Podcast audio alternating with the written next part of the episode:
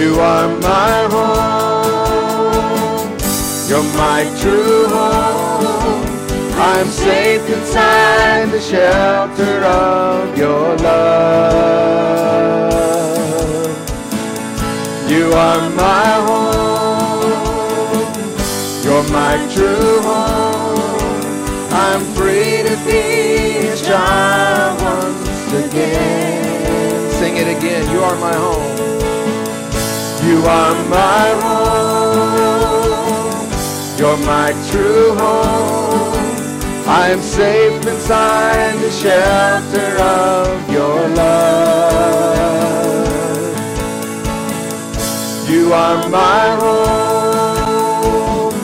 You're my true home. I'm free to be a child once again.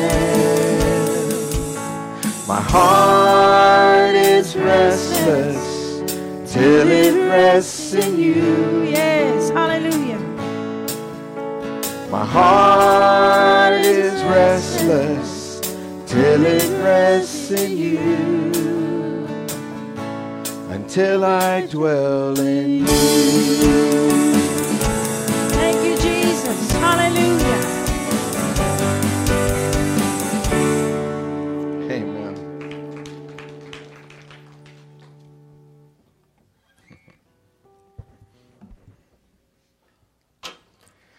Glory to God. We're going to teach you a new song because my bass player who abandoned me tonight uh, suggested that we learn this song. So, but I'm glad he did because it's a great song. Not glad that he abandoned us. No, we're not glad he abandoned us. He's earning mucho bucks, I suppose.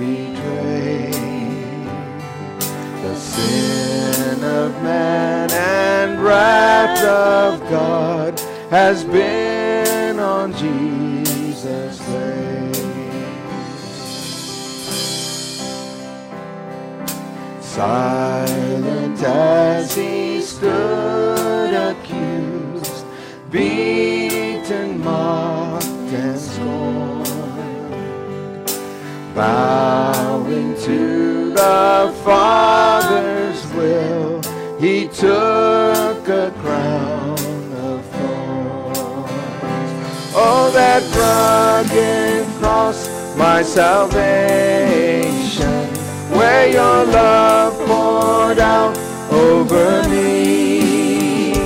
Now my soul cries out, Hallelujah,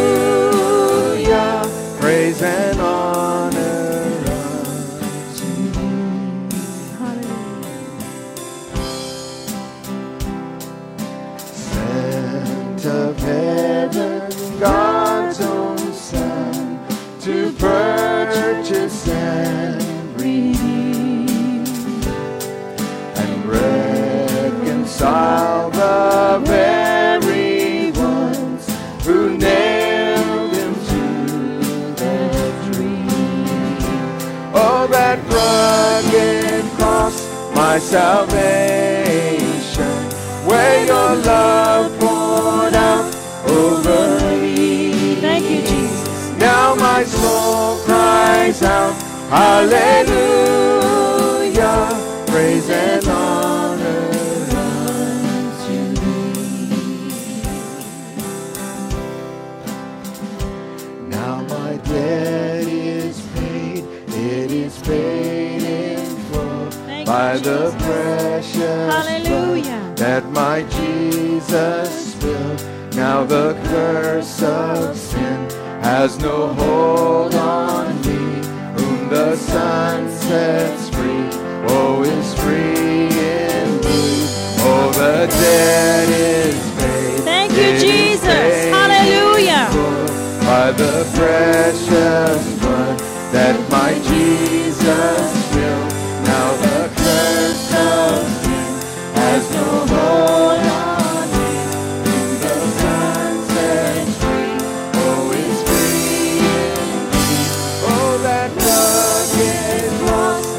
salvation.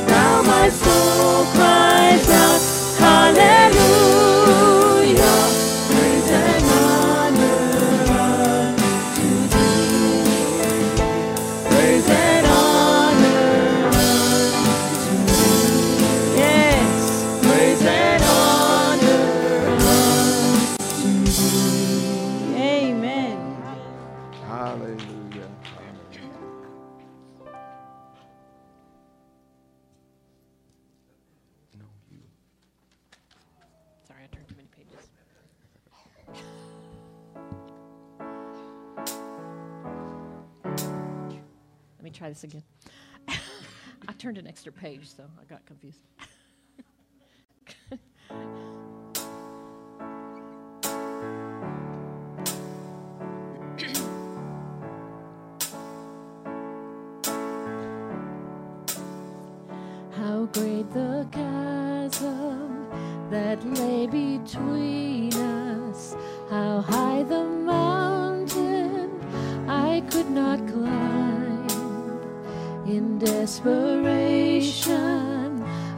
turned to heaven and spoke your name into the night. Then through the door.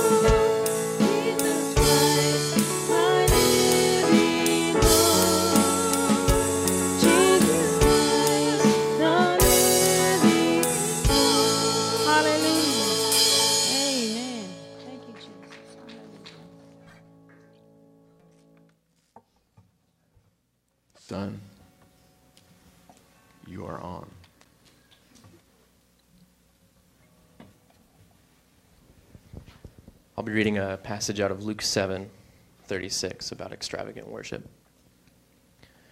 Simeon, a Jewish religious leader, asked Jesus to his home for dinner. Jesus accepted the invitation. When he went to Simeon's home, he took place or he took his place at the table.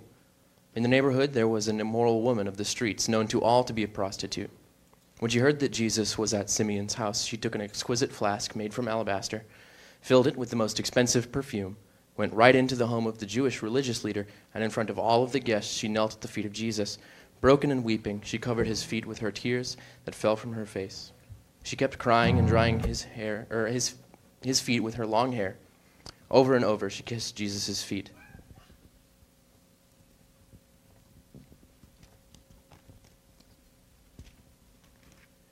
Then, as an act of worship, she opened her flask and anointed his feet with her costly perfume. When Simeon saw what was happening, he thought, This man can't be a true prophet. If he were really a prophet, he would know what kind of sinful woman is touching him.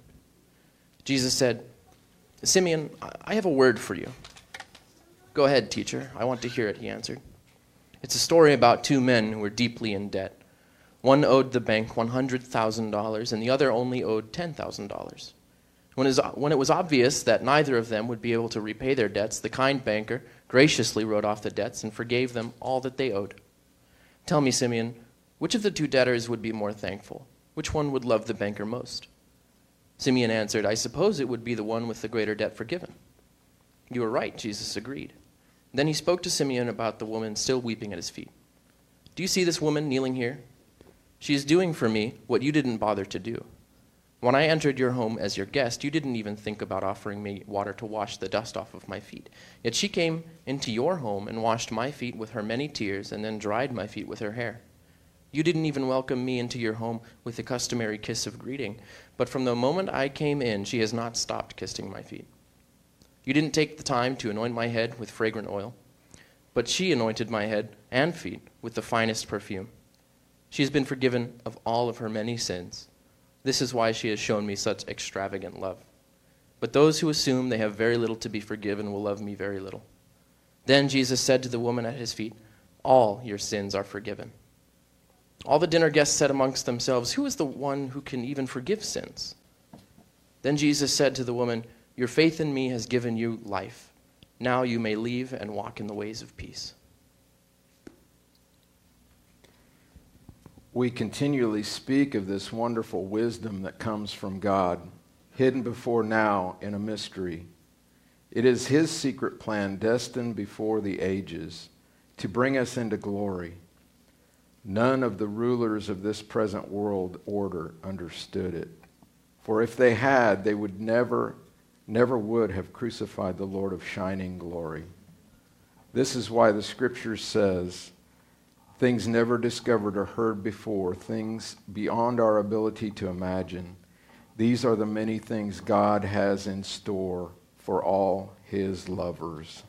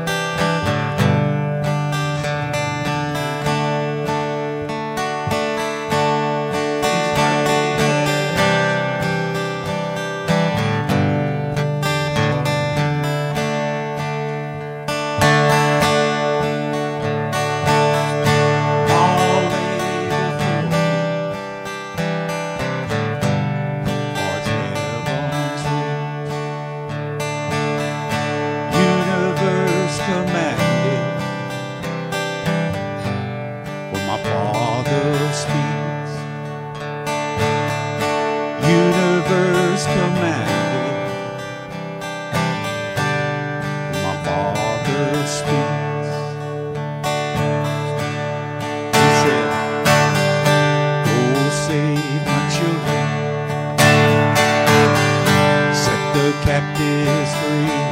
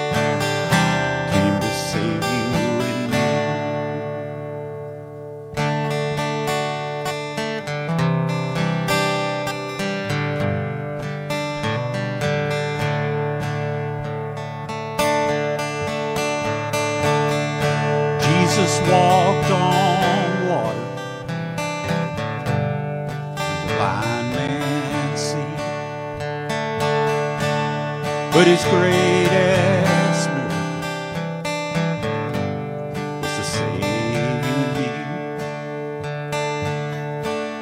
His greatest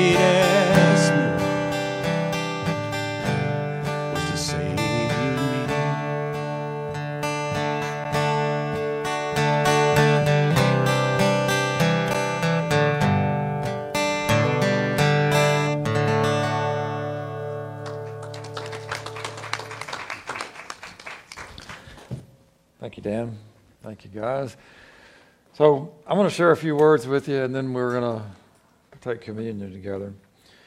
So we're we're celebrating what Jesus did, and I'm going to read to you from um Mark chapter 15.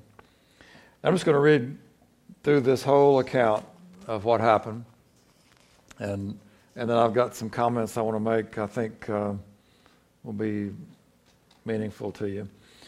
So, immediately in the morning, the chief priests held a consultation with the elders and scribes and the whole council, and they bound Jesus and led him away and delivered him to Pilate. Now, this is this is after all night long. They've already been haranguing him and slapping him around and beating him. Pilate asked him, Are you the king of the Jews? He answered and said to him, It is as you say. The chief priests accused him of many things, but he answered nothing. Then Pilate asked him, saying, Do you answer nothing? See how many things they testify against you? But Jesus still answered nothing, so that Pilate marveled. Now at the feast, he was accustomed to releasing one prisoner to them, whomever they requested. And there was one named Barabbas who was chained with his fellow rebels, and they had committed murder in the rebellion. Then the multitude, crying aloud, began to ask him to do just as he has always done for them. But Pilate answered them, saying, Do you want me to release to you the king of the Jews? For they, he knew that the chief priests had handed him over because of envy. But the chief priests stirred up the crowd so that he should rather release Barabbas to them. And Pilate answered and said to them, What then do you want me to do with him whom you call the king of the Jews? So they cried out again, Crucify him. Then Pilate said to them, Why? What evil has he done? But they cried out all the more, Crucify him. So Pilate, wanting to gratify the crowd, released Barabbas to them, and he delivered Jesus, and after he had scourged him, to be crucified. And that scourged him, that's the 39 stripes that just nearly killed him. And then he was turned over to be crucified. And the soldiers led him away into the hall called Praetorium, and they called together the whole garrison. They clothed him with purple, they twisted a crown of thorns and put it on his head, and began to salute him. Hail, King of the Jews! And then they struck him on the head with a reed, and they spat on him, and they bowed their knee, and they worshipped him, and then they mocked him. They took the purple off him, and they put his own clothes on him, and they led him out to crucify him. And they compelled a certain man, Simon, a Cyrenian, the father of Alexander and Rufus, as he was coming out of the country and passing by to bear his cross. They brought him to the place called Golgotha, which is translated place of a skull. Then they gave him wine mingled with myrrh to drink, but he did not take it. And when they crucified him, they divided his garments, casting lots for them to determine what every man should take. And the inscription of his accusation was written above the King of the Jews. With him they also crucified two robbers, one on his right and the other on his left. The scripture was fulfilled, it says, and he was numbered with the transgressors. And those who passed by blasphemed him, wagging their heads and saying, Aha! You who destroy the temple and build it in three days, save yourself. Come down from the cross.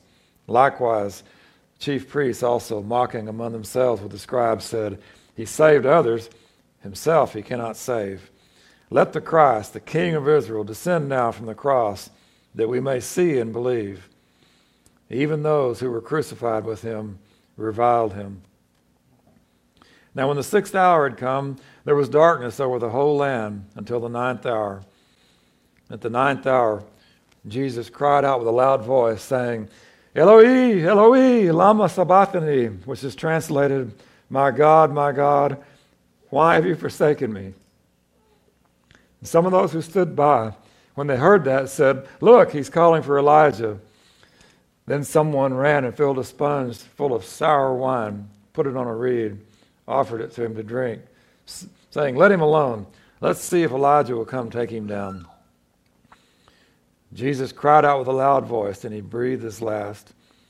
Then the veil of the temple was torn in two from top to bottom. So when the centurion who stood opposite him saw that he cried out like this and breathed his last, he said, Truly, this man was the Son of God. So the veil of the temple was torn from top to bottom. That's what I want to talk to you about for just a, a few minutes. This temple um, veil, it wasn't, it wasn't a little curtain. I mean, it was four to six inches thick. It was a massive, a massive piece of material. And it wasn't a little thing. It was perhaps as tall as this ceiling and, you know, 10 or 12 feet. I mean, it was a big deal. And it was a embroidered uh, piece of material made out of, it was, its basic color was white, but then it had mixed in with that all these threads that were woven into it blue and red and purple threads. And they were woven into it, and it made this beautiful garment or, or, or cloth. And then, on top of all that, when they were doing all that, they embroidered cherubims in this, in this large veil, this curtain. It had cherubims on it. And they were all around the inner part of the tabernacle, the Holy of Holies. There were curtains with these same colors and cherubims embroidered into them. God wanted, He wanted the people to be able to see what it's like in His presence, where you've got angels and cherubims all the time flying around worshiping. That's what God wanted. That's why He created this as a place for Him to dwell and that we could see what it is like in heaven and what God is like. So the blue thread, blue represents heaven and eternal things. The red thread represents Jesus and his blood. It represents mankind as well. And this was a, think about this now. These colors and these threads, they all were woven together. God was saying, I want you to understand how all this fits together so that it creates something that you can understand of who I am and how our relationship is supposed to be between us. The purple represents royalty, wealth, and power. So, this veil representing all these colors and all this beauty and all the, the knowledge and everything about who God is.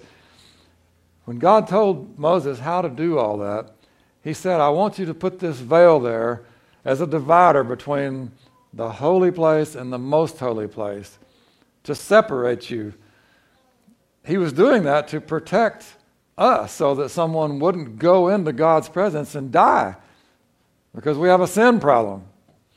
And when you have sin, you can't be in the presence of a holy God. So God created this veil to separate us, and He, he also, though, He said, Look, I'm going to let the high priest come in once a year, and he's going to be able to come into my presence and offer a sacrifice or offer blood for all the sins of the people and make atonement for them. This was pointing towards Christ. All this was pointing towards Christ.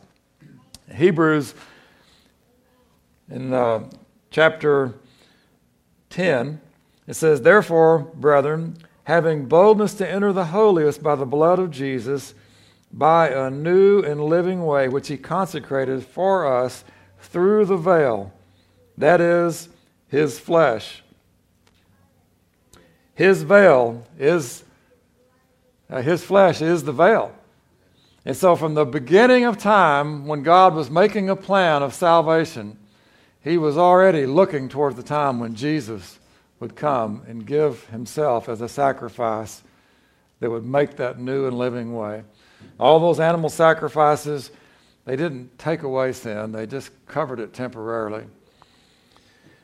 And he says, He's made this new and living way, which he consecrated for us through the veil, that is, his flesh.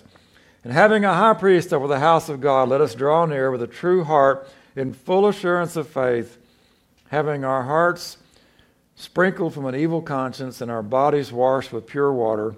And let us hold fast the confession of our hope without wavering, for he who promised is faithful. Now, that's the veil that God instituted. I want to read you about another veil. In 2 Corinthians 3, Paul is telling me, he said, Therefore, since we have such hope, we use great boldness of speech, unlike Moses, who put a veil over his face so that the children of Israel could not look steadily at the end of what was passing away. But their minds were blinded. For until this day, the same veil remains over them.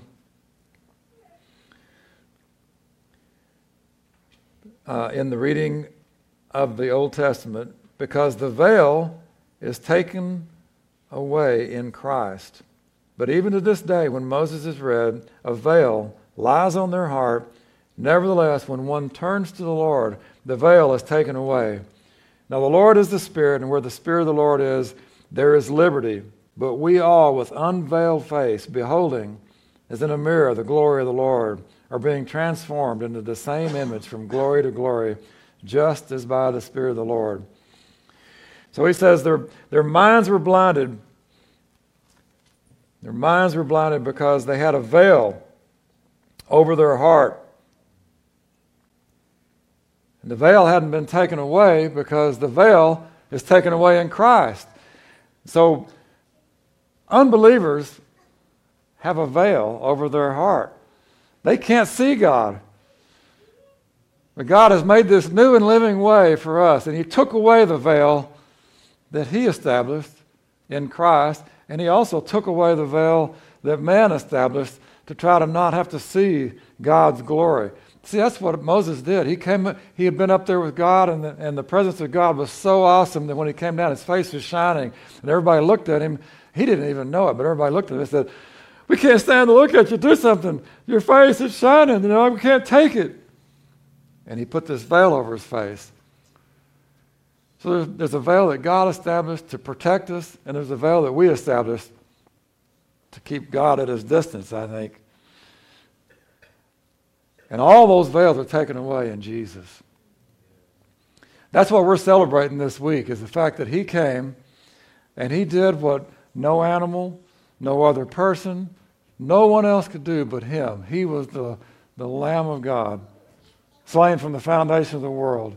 And he came and he said, Now, when I do this, this is going to be a one time deal. It's going to take care of this for now and forever. There's not going to be any more need for blood to be shed, and there's not going to be any more reason to have a veil in the temple because now your sin problem it's gone. If you want to approach me, there's a new and living way you can approach me. And the veil on your heart's gone because now there's nothing to be afraid of in our relationship with God because He's forgiven us. He's taken all that away, and it was all in His sacrifice. That's why we celebrate this week. That's why we celebrate communion, because it is, it is the remembering of His death and His burial and His resurrection. It is the remembering of His body and blood that were, that were sacrificed for us.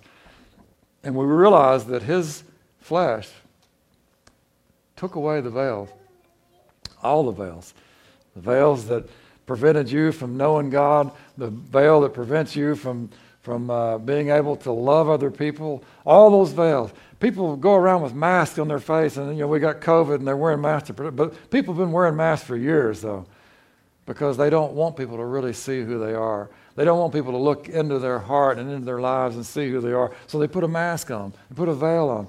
Jesus has made a way that all those masks and veils can be removed, and we can be open and transparent. We can love, and we can be loved.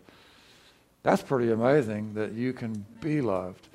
There's people that don't want to receive love because they don't feel worthy or they, they think they've, they've messed up or they've done too much that uh, they can't be forgiven. They've got all this guilt and shame. But that's all taken away in Christ's sacrifice. So,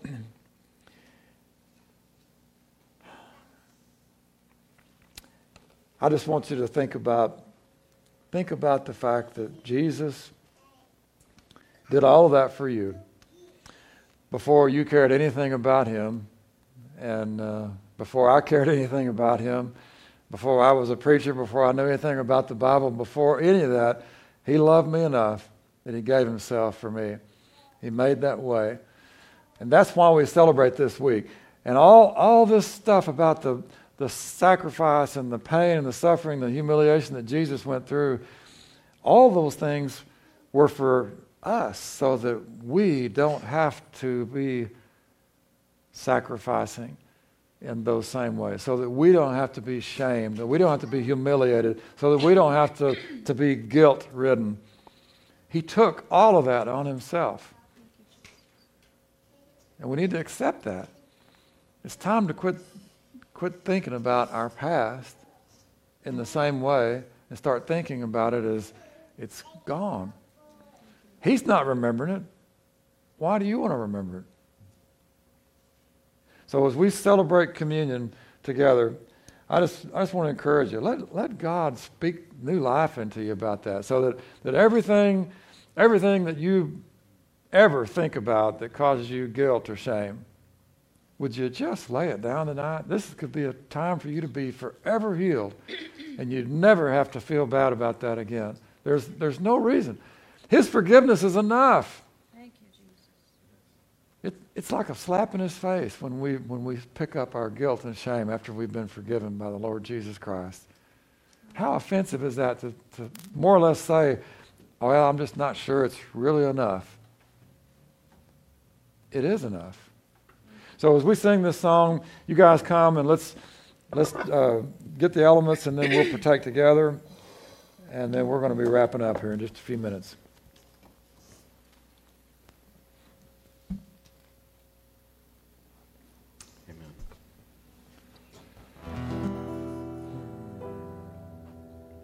On the night you were betrayed, you took the bread. After giving thanks, you broke it and said, This is my body broken for you. And as you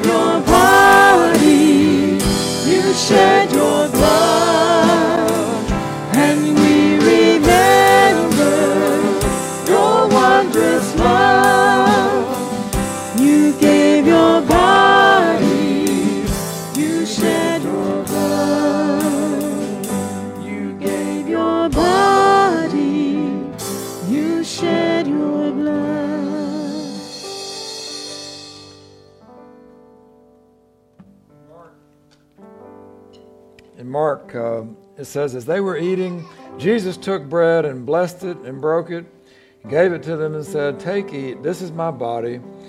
Then he took the cup, and when he had given thanks, he gave it to them, and they drank all from it. And he said to them, This is my blood of the new covenant, which is shed for many. Assuredly, I say to you, I will no longer drink of the fruit of the vine until the day when I drink it new in the kingdom of God. And when they had sung a hymn, they went out to the Mount of Olives. So, Jesus, on the night he was betrayed, the night he began to go through all of his sufferings, he shared that last meal with the disciples and he, he said, This is my body. That's what we were talking about a while ago his flesh. By his flesh being offered, it made the new and living way. So, Lord, we receive all that you provided in your death, Lord. We receive all that you provided in, in those beatings that you took and that humiliation that you experienced, the mocking and the crown of thorns and the nails through your hands, the spitting upon you and the beating and the whipping and lashing. All those things, you endured that to make this new and living way. We thank you for that, Lord. We celebrate you. You said to do this as often as you do it in remembrance of me, to celebrate and remember the death and the burial of you until you come again. So, Lord, thank you for that. And we receive that tonight. We receive all that we need from your body, everything you provided. Lord, I don't want to leave anything out. Everything that you provided, I receive it now. In Jesus' name, let's break and partake. When Jesus took that cup, he blessed it and he, and he handed it to him. He said, All of you, drink from it. We don't do communion that way here. We all have our own individual cups. But you know, we are connected, we are a body. And it's just as if, it's just as if we were all drinking from the same cup because it's the same, it is the cup of the blood of Christ. The cup of his blood, the blood of the new covenant. And we are all partakers of that. So, Lord, thank you. You gave your blood. You didn't give it begrudgingly, but you gave it willingly because you loved us. And Lord, your blood, it provides our salvation, it provides our redemption, everything that the devil has tried to, to take away from us. From the beginning of time at the fall, everything that the devil has taken away, you are bringing back through the redemption provided by your blood and your sacrifice. You are restoring that in us. Lord, I don't want to be guilty of, of thinking about my past in a way that causes guilt and shame. That is a lie and deception of the enemy. And so I ask that you never allow me to think that way, Lord. I want to remember that I'm forgiven. I want to remember that I am totally forgiven. My sins are gone. You told me that you will not remember my sins anymore. That's good enough for me. So, Lord, your blood, the, the new covenant, we thank you for shedding it for us, and we partake of that now. And all that, all that happens when we partake of you, Lord, let it be now. Let the power of your blood be poured out in and through us now. In Jesus' name, as we partake. Amen.